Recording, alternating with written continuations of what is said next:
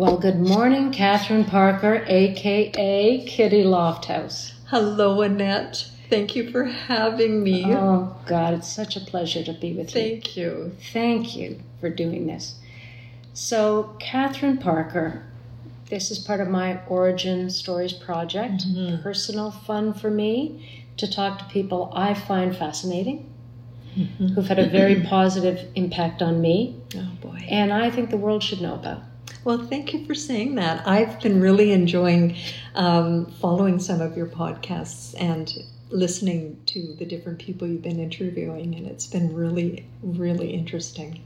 Well, now we're going to talk about you. Well- I find you fascinating. And you know how we met? We met through uh, the wonderful James McGuire. Yes, we did. James McGuire, who I interviewed, and of course, Amanda Concannon. Of course, when I first met James, as I mentioned, I would wave to Amanda in the Jeep. She was not in real estate at that time. Of course, she now is. So let's talk about the six degrees of James McGuire. Oh, let's talk about that wonderful six degrees of James because um, we we were in Winnipeg and I was out here for a visit um, with my daughter and we were starting to look at some places here in London and Jennifer, my daughter, uh, knows Amanda through work and. So she said, You know, Mom, you really need to meet this couple and have them look after you. So we did meet them, and they took us on a day of looking at places around London, and uh, I just fell in love with them. They're just the most amazing couple. Aren't they Yes, they are. Wonderful they are people. Just wonderful, wonderful people. And everything that they say they did in the podcast that you were talking about is absolutely true. Um, when he talked about um, setting people up with new services that they might need, we needed that when we moved here. And he was able to help us with several several services for our new condo Hmm. and um, yeah they're just what what they say they are they are Exactly, true Right. blue. right So, if you were a word, what would you be? Tell me about that. Okay, I I had a, a a lot of thought. I really appreciated you sending me a few of the questions that we might talk about today, um, and this was one of the questions you sent me. And I had a I, I had to really think about this word for several days. Um, I was all over the place with it because when I first thought of it, I thought, you know, I'm many words.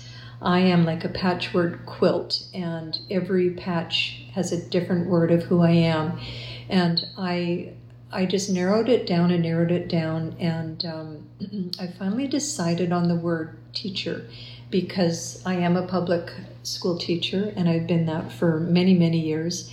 Um, and there's so many facets that are part of being a school teacher that can define who you are, that can define what that word is. So I sat with the word teacher for a while, and then I then I wasn't happy with it. And I remember being out for a drive, and I thought, I think a better word for me would be the word mum.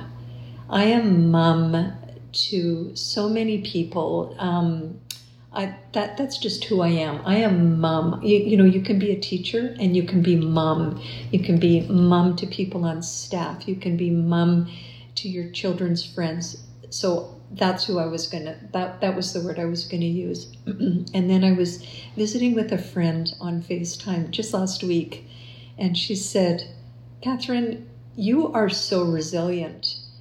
And I thought, "Oh my."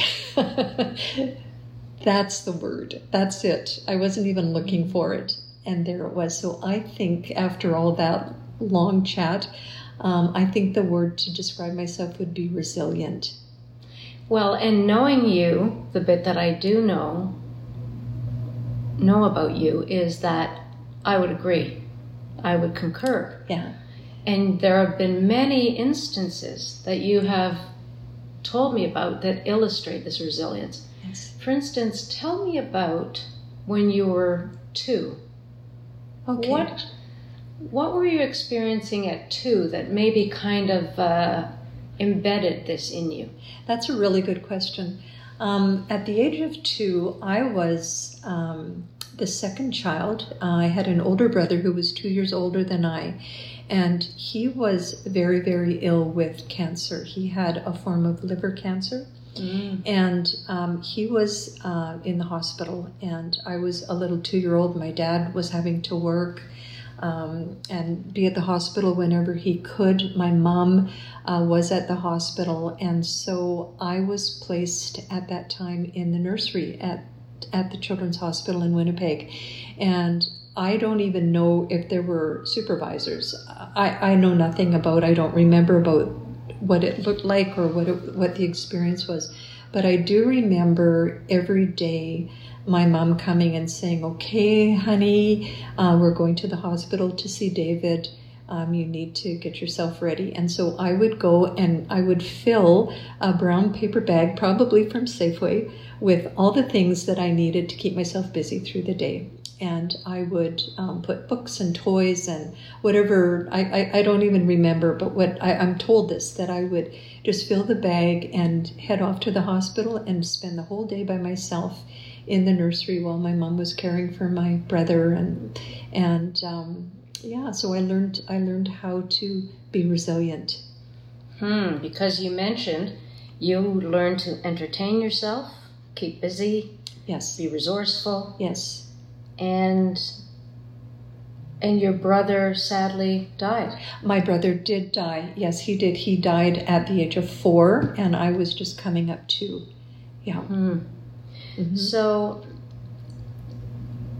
you've spoken so highly about your parents that at that time you were alone as a child, but then your sister was born. that's correct my sister was born three years after Okay. there's a three year difference between the two of us So you did mention that you thought it was fairly magnificent, that's my words, but probably Mhm. your words, that your parents were able to turn their attention to you and your other sister. that's correct They were able to um, focus on you and not your o- their own grief. That's correct. We had my sister and I had a beautiful upbringing and uh, by my parents. hmm And uh, they sound like exceptional people. They both came from difficulty, Yes. and they they just became even more amazing. Tell me about your mother and father's upbringing and wh- what they did to overcome that. Yes, um, it is a very interesting story, and I'm a byproduct of their story, right? Um, my my mom, in particular, was raised um, in a very in a very dysfunctional, um, impoverished situation. Um, she was in a, a very she was raised in a very poor area of Winnipeg in an apartment building, and her dad would not have to pay rent because his job was to funnel coal into the building to keep it warm. And there were many families on each floor, and they shared a bathroom. That that just says so much to me. Um, needing, you know, a different like I just need a bathroom to myself, and Mhm. so to share a bathroom with many families my whole life, I think that would be very very challenging. And uh, so anyway, um, you know, she had parents that were both alcoholics, and as I mentioned, just dysfunction in the home. Um, but she was able to find um, herself through her studies and through her sports. And she loved to learn and she loved to read, so that when she was in high school, she um, was quite uh, quite an excellent athlete. And at that point, she met my dad, who was also an excellent athlete. And the two of them fell in love and decided to get married and spoke a lot about um, their upbringing and where they'd come from and decided that going forward they wanted to really change things. I should mention too that my dad came from a very, um, it was a loving home, but there was an awful lot of alcohol. And out of the five children, he's the only one that escaped becoming an alcohol, an, alco- an alcoholic. And so, needless to say, as my sister and I were raised, we were raised in a home without alcohol. I get it. And uh, I understand your father sounds quite famous. my my dad his his call to fame was um, his athletic abilities. He was a very, very smart man. He um, received uh, a scholarship to the University of Minnesota, but it was during the war years, and he was not able to attend there. So, following that, he he got a job as a toy buyer for a small um, dry goods a company that spread through Western Western uh, Canada called Robinson Little and Company. Mm-hmm. But before that, my dad was quite the tra- track athlete, and he, he, became known as the fastest man in Manitoba.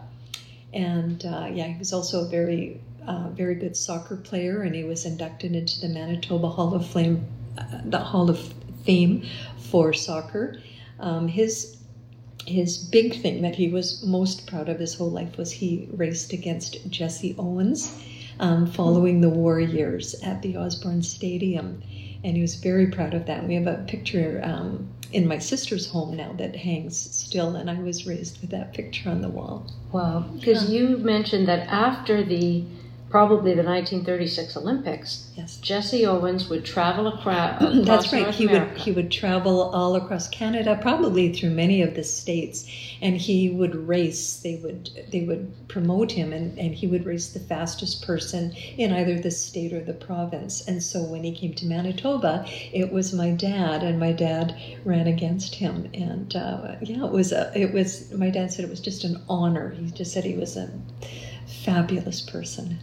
Well, and your mother had a way you mentioned of always wanting to have people around who could teach her things. That's right. Um, being raised the way she was, she didn't know etiquette. Um, she had never sat at a beautiful table. She didn't know how to set a beautiful table.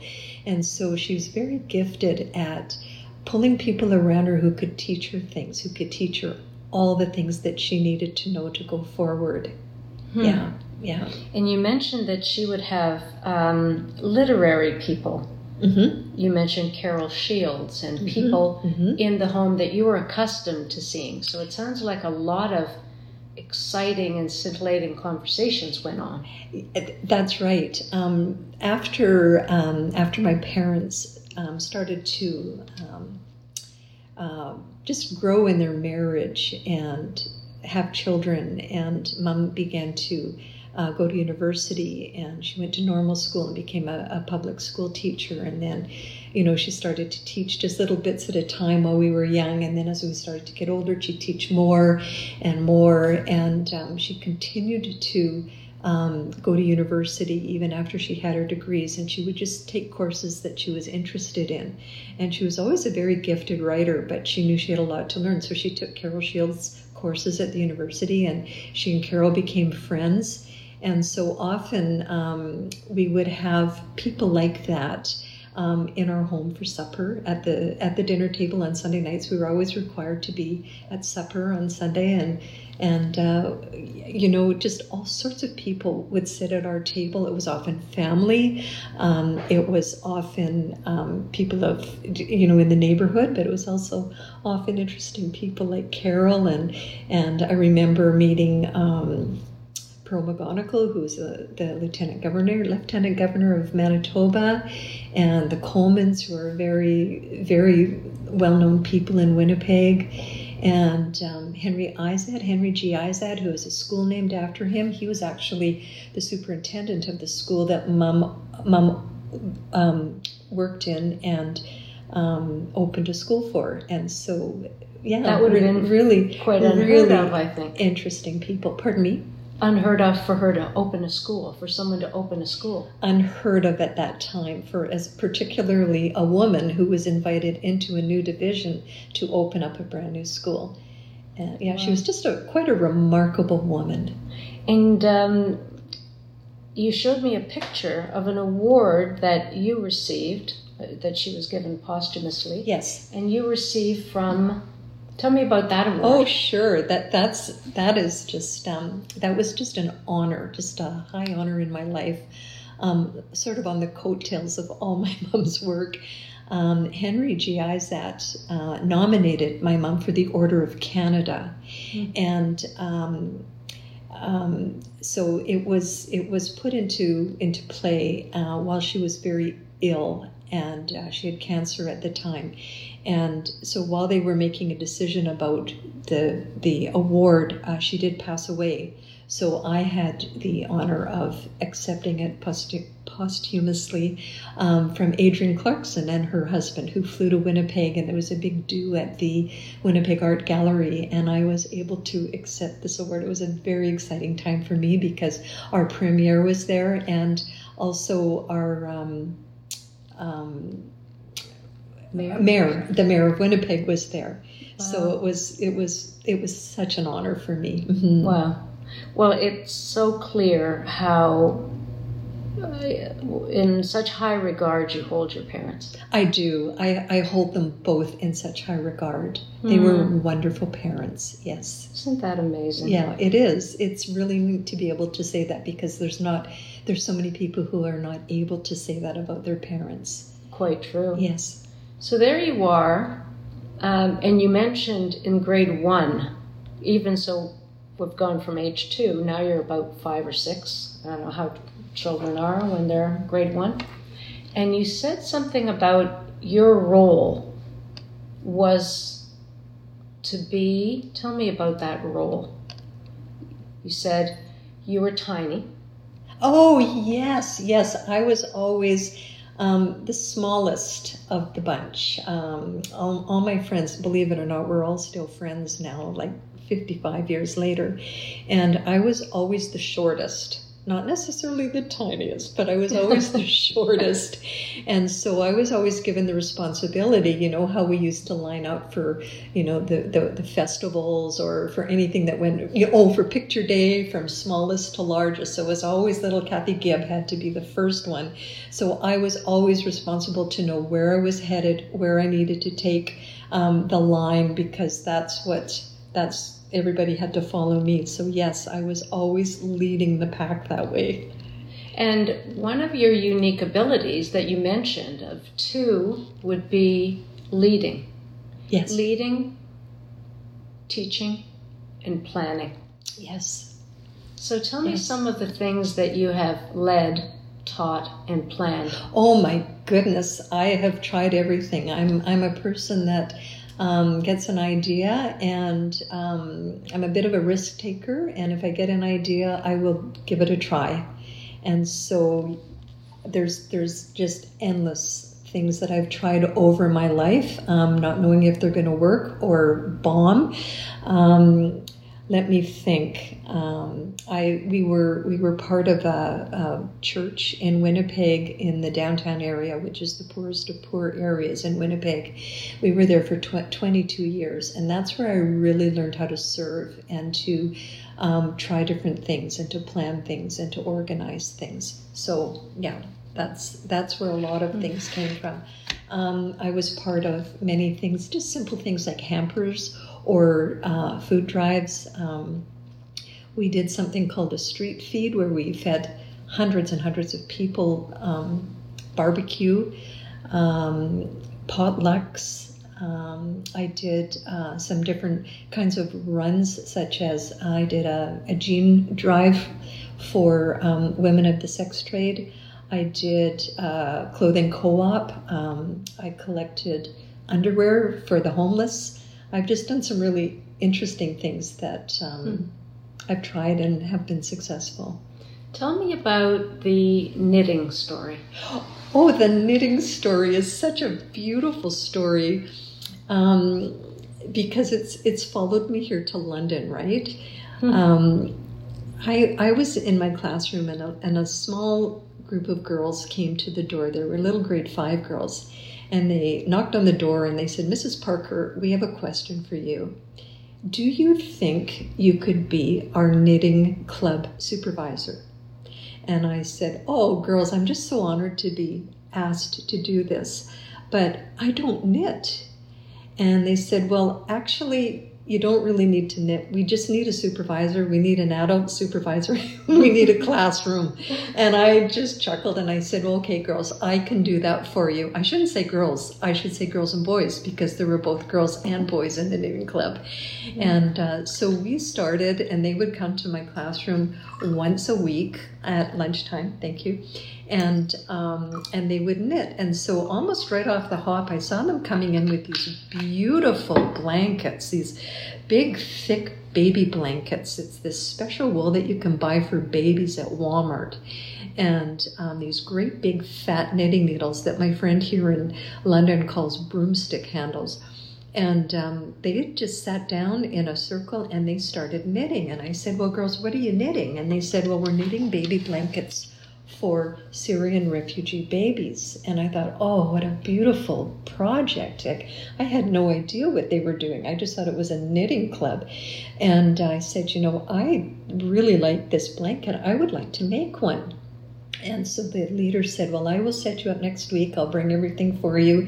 And so the following week, she sat down beside me and she taught me the knit stitch. And she had already cast on. And so all I had to do was follow this knit stitch back and forth, back and forth. And all of a sudden, I had a blanket in my lap. And um, I know a lot of girls in Winnipeg, a lot of women in Winnipeg who are really, really fine knitters and have always tried to entice me into knitting. So when I told them that I was knitting, they were pretty excited about it. And they said, What are you knitting? I showed them, and didn't they get on board? And they started knitting blankets as well. So this pile of blankets started to really pile up. And I finished my blanket, and I had all these blankets that friends were bringing. And um, towards the end of the year, when the knitting club was ending, our principal brilliantly um, pulled together the home on the corner of seniors um, and our little knitting club and thought it would be neat for us to be together. And so, long story short, we finally invited the Syrian refugee families, the women and the children and the grandmas to come to the seniors' home where our knitting club was, and we presented all the blankets to the ladies. It was a, a, very emotional, moving time, and it was just one of the most precious, precious things I've been involved with. And um, so then coming to coming to London, I was able to connect with um, some new friends through this one simple stitch that I know. Now let's let's be really honest. I still cannot cast on, and I always need to have help casting off. But boy, do I do a mean knit a knit stitch. well, the interesting thing is um, uh, the reason that you find yourself in Little London Aunt, a woman who was born and raised in Winnipeg, yeah. loved yeah. her life, yeah. had a huge circle of friends. Yes. And then finds herself in London, Ontario. Yes. Tell me how you segued here. Why'd you come here? How did that happen? Ah. I know it's it's it's still my head. I think is still spinning on my neck from that one. Um, I was born and raised in Winnipeg, and we raised our three daughters in Winnipeg, and our careers were in Winnipeg, and our families were in Winnipeg, and everybody we knew was Winnipeg. And here I am living living in London. And the reason I'm here is because in in 2015 um, my husband was diagnosed with Parkinson's, and this was a, a, a very um, crucible moment, as as you have used the term. It was a crucible moment that caused us to make the change to Winnipeg. My daughter uh, Jennifer had come to Fanshawe College from Winnipeg and studied fashion merchandising. Our other daughter, Christine, had moved to Toronto and was working as a registered dietitian there in the sports sports industry. Um, and not industry, but as a sports nutritionist with, with athletes. And our third daughter, Patty, was finishing her PhD and was was just ripe to move anywhere in the world. She was she was just entertaining all sorts of thoughts. So with Jack's diagnosis um, and our three daughters in different places in the country, um, it was just us. And as much as friends and um, extended family want to support, um, you really you really need your immediate family um, with with Parkinson's support. And uh, so our daughter Jennifer had a real tough love um, conversation with me, and she really was able to zing straight to my heart and make sense. And she said, You know, Mom, we are here. We are not coming back to Winnipeg. And that, first of all, was a real surprise. Um, we are putting in roots here in London, and we want you and Dad to be part of our lives. We want you to come. We want you to join us here. We want to be there to support you as Dad's um, disease progresses, but we want to be there for you as well. So we thought long and hard about that. That was not an easy conversation, and I was really proud of her for actually tackling it with me. But we talked long and hard about it, and the at, at the end of the day, we said, you know what, maybe this is something we really nearly need to seriously consider. And so we did. Um, over the course of a few years, um, Jack um, uh, shut down his teaching.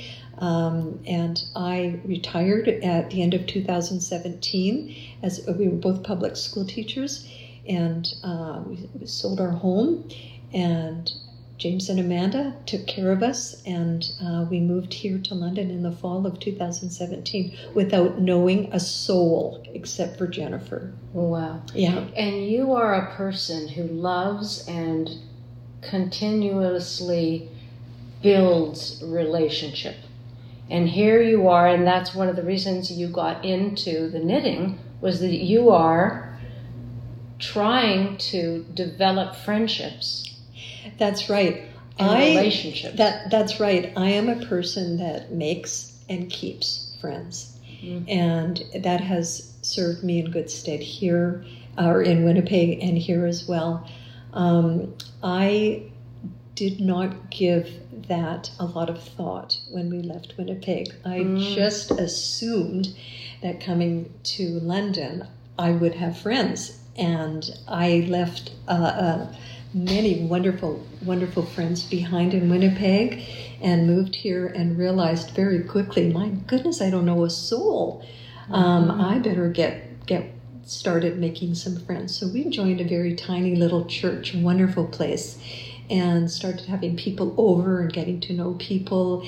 And you know, just by bit, it just it just happens, right? Like one thing leads to another, and this leads to another, and and now here we sit on probably two and a half years later, and I'm I've got lots of wonderful new friends here.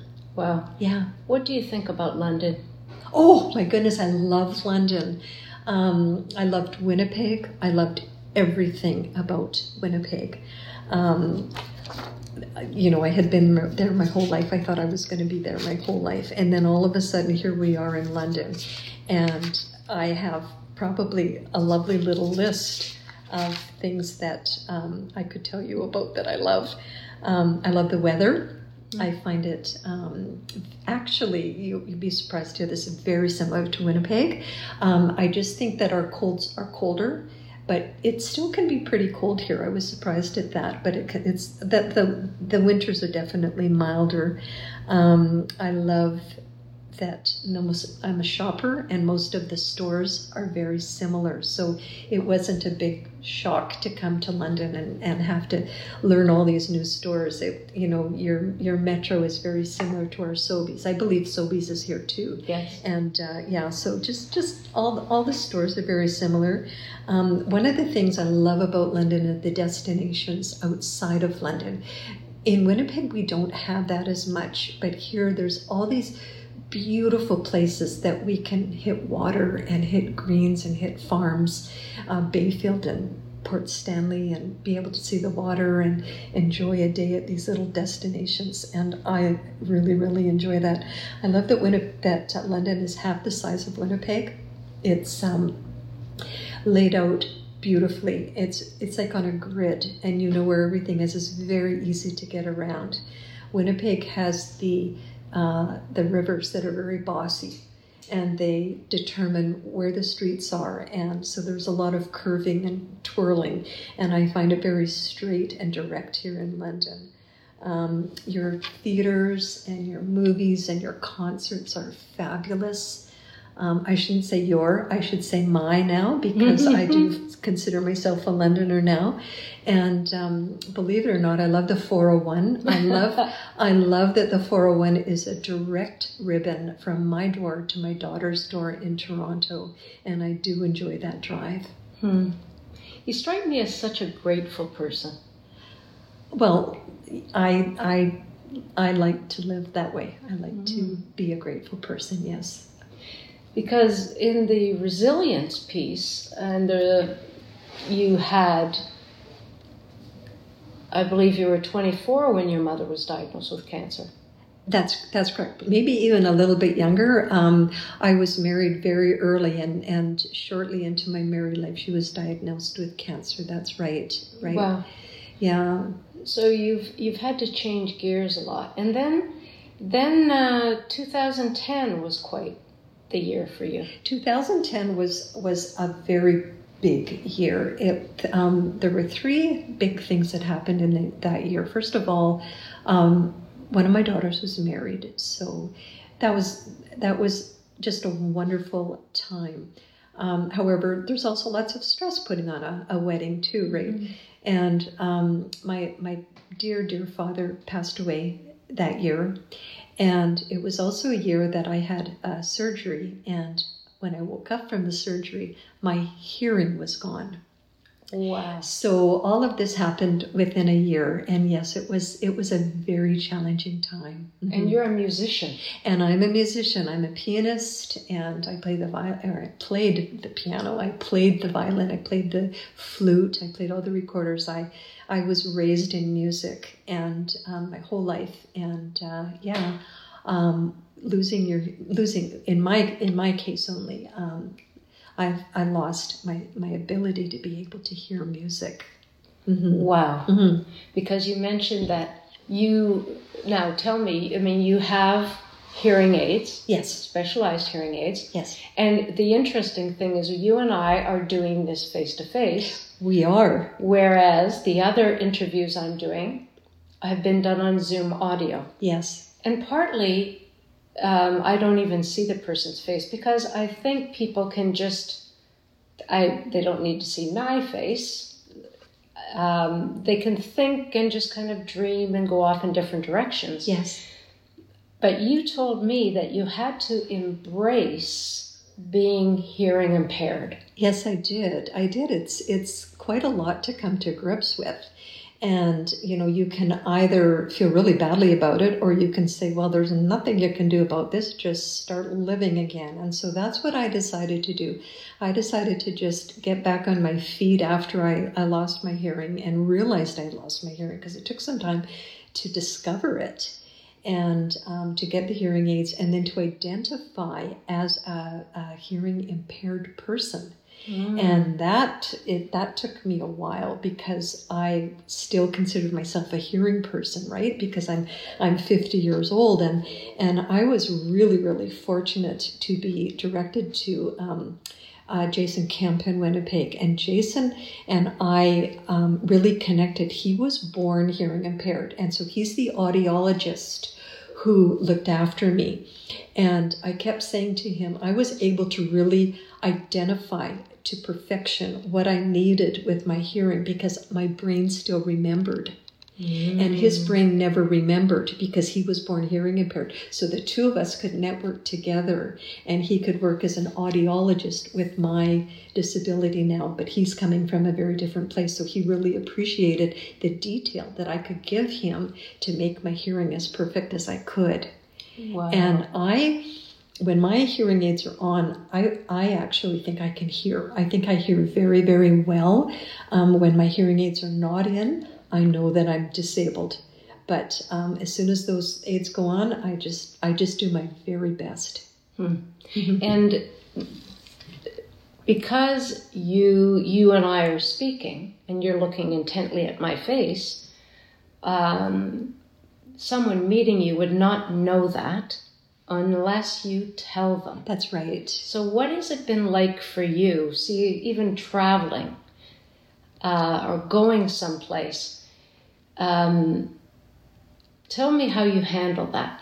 Well, I um, at first I didn't. At first I struggled and I made mistakes, and people would look at me strangely. Um, I you, you get all sorts of responses.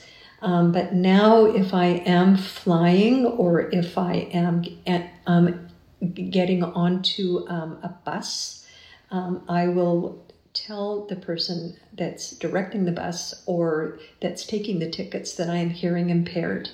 And they really appreciate knowing um, knowing that. And and it's not that um, it, it, it's not that you're given special privileges. It's just that you're a little bit more cared for and you feel safer.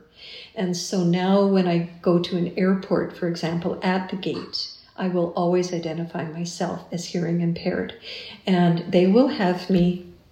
They will have me sit in the handicap section, and um, I'll get all sorts of looks from people. One one man actually challenged me that I was sitting there once because I don't look like I'm I have a, a disability. But um, but anyway, I did what I was told and I sat there and and they will signal to me and I will be allowed to board board the plane first or I will be allowed to get in the line first. And I find that it really helps with my anxiety because you're always worried that you're not going to hear something. Mm-hmm. So then the minute I get on the plane, I make eye contact with the with the steward and and I explain that I'm hearing aid hearing impaired and they say how can we help you? And I say if you could just give me a real quick rundown on the safety procedures before before we leave, I would appreciate it. And most often than not they come down and they squat beside me and they walk me through it all and and it just it just takes your anxiety away a bit. Mm-hmm. I love the way you've embraced that. Well, Catherine, we've talked about resilience. Yes. Next, I'd like to know your thoughts on service. My definition of service? Yes. Uh, my defini- definition of service would be um, making time for others, listening to others, giving of my time. That would be my definition of service. Um, my parents raised me with a service mindset. And using the word galvanized, what galvanizes me um, are works of service, right? Um, if someone has a need and I can help, I always will. Uh, during trials, um, my mindset w- is always what can I learn so that I can pass this on um, at another time when someone else, someone else is in need. So, give me an example. Okay. I think you mentioned a story around your mother's death. Um, that would that would be about uh, the pizza delivery. Is that the one you're referring to? Yes. Okay. Um, my my mom, I remember, passed away at Easter time on the Thursday, and um, I was really glad it wasn't Friday because then it would have been Good Friday. and I, so I was really glad it was the Thursday. I was very thankful for that. So then on, on the Friday, it's it's it's the first day, and I'm not teaching, and um, you know there's no school, and you know you're just in a place of devastation your, your your stomach's upset and you've got this big job ahead of you with with the funeral and letting people know and and um, you're just you're just rocked. My my world was rocked. And and i remember it was getting close to supper time and the front door bell rang and i went to answer the door and there was a woman standing there. And at first it took me a minute to recognize who it was and then i went oh my goodness this is one of my students parents. And she was standing there uh, at, at my front door, like she's it, it, was kind of strange, you know. And in her left hand, she had, in her left arm, she had a beautiful Easter lily. And in her right arm, she had a great big hot pizza. And I remember taking the lily and putting it on the floor, and then taking the box of pizza and holding it to me. And it was warm and it was warm. And so I thanked her, of course, and she went on her way. And my family and I went into the kitchen and we fell on that pizza like hungry wolves. We were, we were just so grateful that we didn't have to make supper. Could I have made supper? Yes. Did I have food to make supper? Yes. Did I have meals in the freezer that I could have brought out? Yes. But this woman brought me a pizza and she didn't phone first and say, What kind of crust do you like? What kind of sauce do you like? What are your toppings? What she just went to the store and bought a pizza and brought it to us and we ate it. And I remember thinking, learn at this time, learn from this so that in the future, when there's a death, I can send a pizza. And I've actually done that from London. I, I have a friend in Winnipeg and I call her and I say, would you go to Calabria and pick me up a big pizza and deliver it to my friend? And it, and, and this, the, it was the same reaction from my friend. It was, this pizza was warm, Kath, and we went into the kitchen. I don't even think we sat down. We just opened up the box and we ate like hungry wolves. And I thought to myself, yeah, there, that's, that's that's what you pass forward, right? Mm. And that wasn't even my idea. That was some something that somebody did for me. Mm. Yeah. But then, what did your friend say when you sent the pizza to her? The the one who received it. Yeah. She said, "How did you know what to do?" Mm. And the only reason I knew what to do was because I had experienced it. So, you mentioned that in order to really know something, you need to experience need to experience it. Yeah, yeah. So tell me about what you're writing. What I'm writing right now? Oh, sure. I I am writing. Um, I don't even know what you would call it. I I don't. I, it's a book, but is it a journal or is it a memoir or is it a self-help book? I don't I don't know what it is. But what I'm doing is I'm recording my journey with Parkinson's as a caregiver because I'm finding right now as I'm starting to really get in into um, into Parkinson's with my husband that there's a ton of material out there. There's there's so much that you can access and learn and people willing to help you.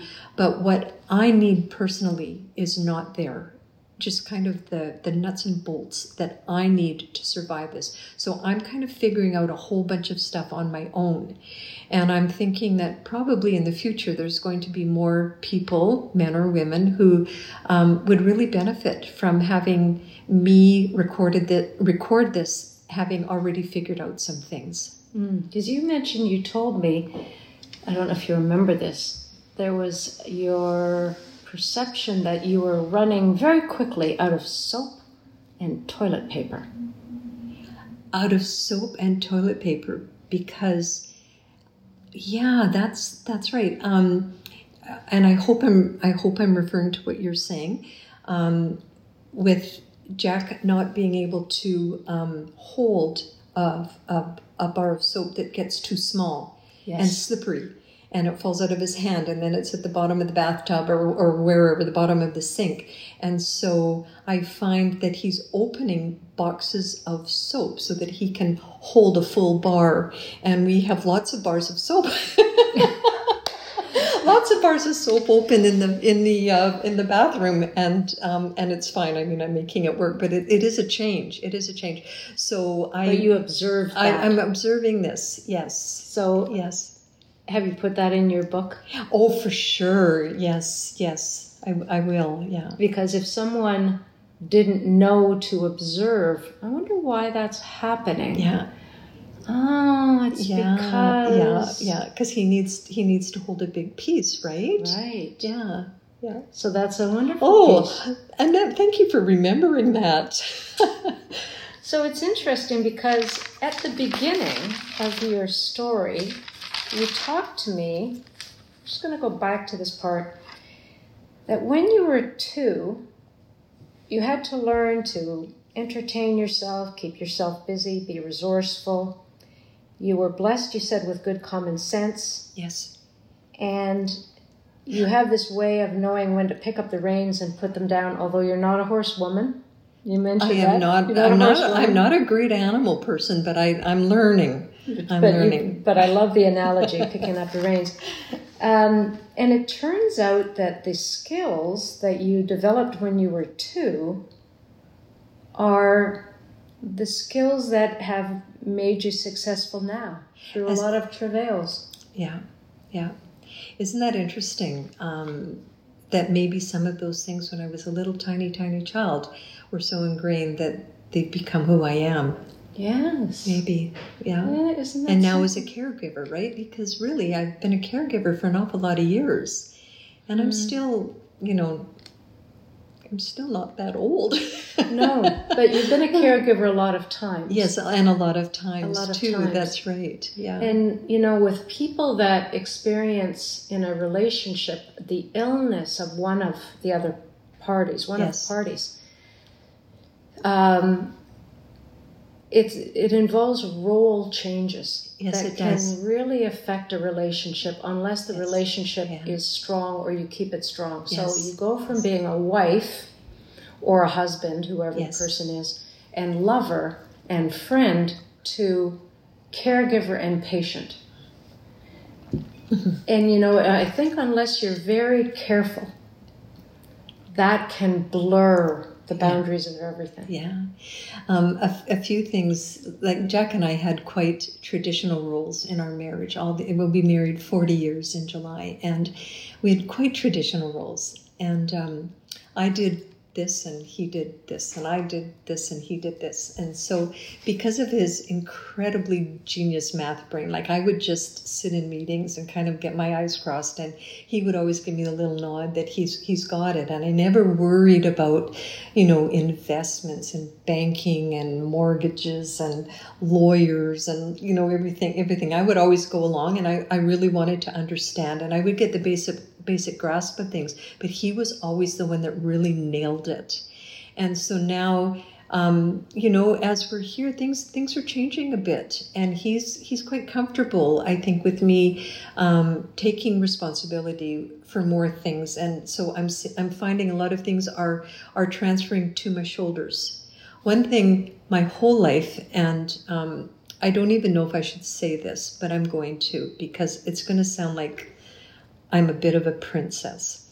But my dad always looked after the gas in the car. Always. He looked after the car. And so my whole life until Jack and I were married, I never really had to look after the gas. Do I know how to put gas in a car? Yes, of course I do, and I've done it many times, but it wasn't it wasn't my job. And then I married Jack and he picked it up and he has always looked after the gas in the car. And so now as I'm doing all the driving when the two of us are together, um, I'm starting to realize that I'm needing to take on some of the car responsibilities. So last week, I went to the mechanic for the first time in my life, and he came out to me and he said, Okay, Jack really looks after your car well. I have a question for you. And I said, Oh, oh my, I hope I can answer. And he said, Do you, does he put synthetic gas or no, synthetic oil or regular oil into the car? Because I'm having an oil change. And I said, um, I have no idea. And he said, Well, Jack really looks after your car, so I think he probably put synthetic oil. And I said, Okay, you put synthetic oil in, you put that into my file, and don't ever ask me again. And we had a little bit of a laugh about that, you know, but here I am sitting. You know, it was the hottest day that we've had in June, and I'm sitting in a lawn chair because I have to be outside, and I'm in the back of the garage, and he's working on the car in the front, and he just has to keep coming back and asking me these questions. And I honestly have no idea, but I'm learning. And it's it's as I'm saying, these these things are being transferred onto my shoulders. Um, do I do I know what to do? No. Am I learning what to do? Yes. Do I want to do this? No. Do I have to do this? Yes. And so you do it, So you do it. right? And you seem to do it with love. Oh my stars! I absolutely, absolutely. This is my husband. I love this man to death. Wow. Yeah. Wow. That's, I mean, that's amazing to be able to say that. and you mentioned um, a wonderful poem. Yes, this is this is a poem. Um, you know, Annette, I don't know who wrote it. I don't know where I read it. I don't know where I got it. All I know is it really resonated with me, and I wrote it down, and I have it on my desk, and I I really really like it. Did you want me to read it? Yes, I'd Okay. love so. Um, it's um, a, a beautiful woman uses her lips for truth, her voice for kindness, her ears for compassion, her hands for charity, and her heart for love. Wow. I just love that, don't you? I just love that. Yeah. That is amazing. Yeah. Well, I think that sums you up. Beautiful oh, inside Well, and that- out. That's sure compliment. Thank you. Wow. Thank you. It's been such a pleasure talking to you. I think the pleasure's been mine. I thank you so much for your time and for being interested in me. And I, like I mentioned before, thank you for those questions because it's really caused me to uh, dig deep and to, to go way back and to think about things. I've remembered things I haven't thought about in years, and it's been a real pleasure to do that. Mm, well, you're a blessing. Thank you. Thank you.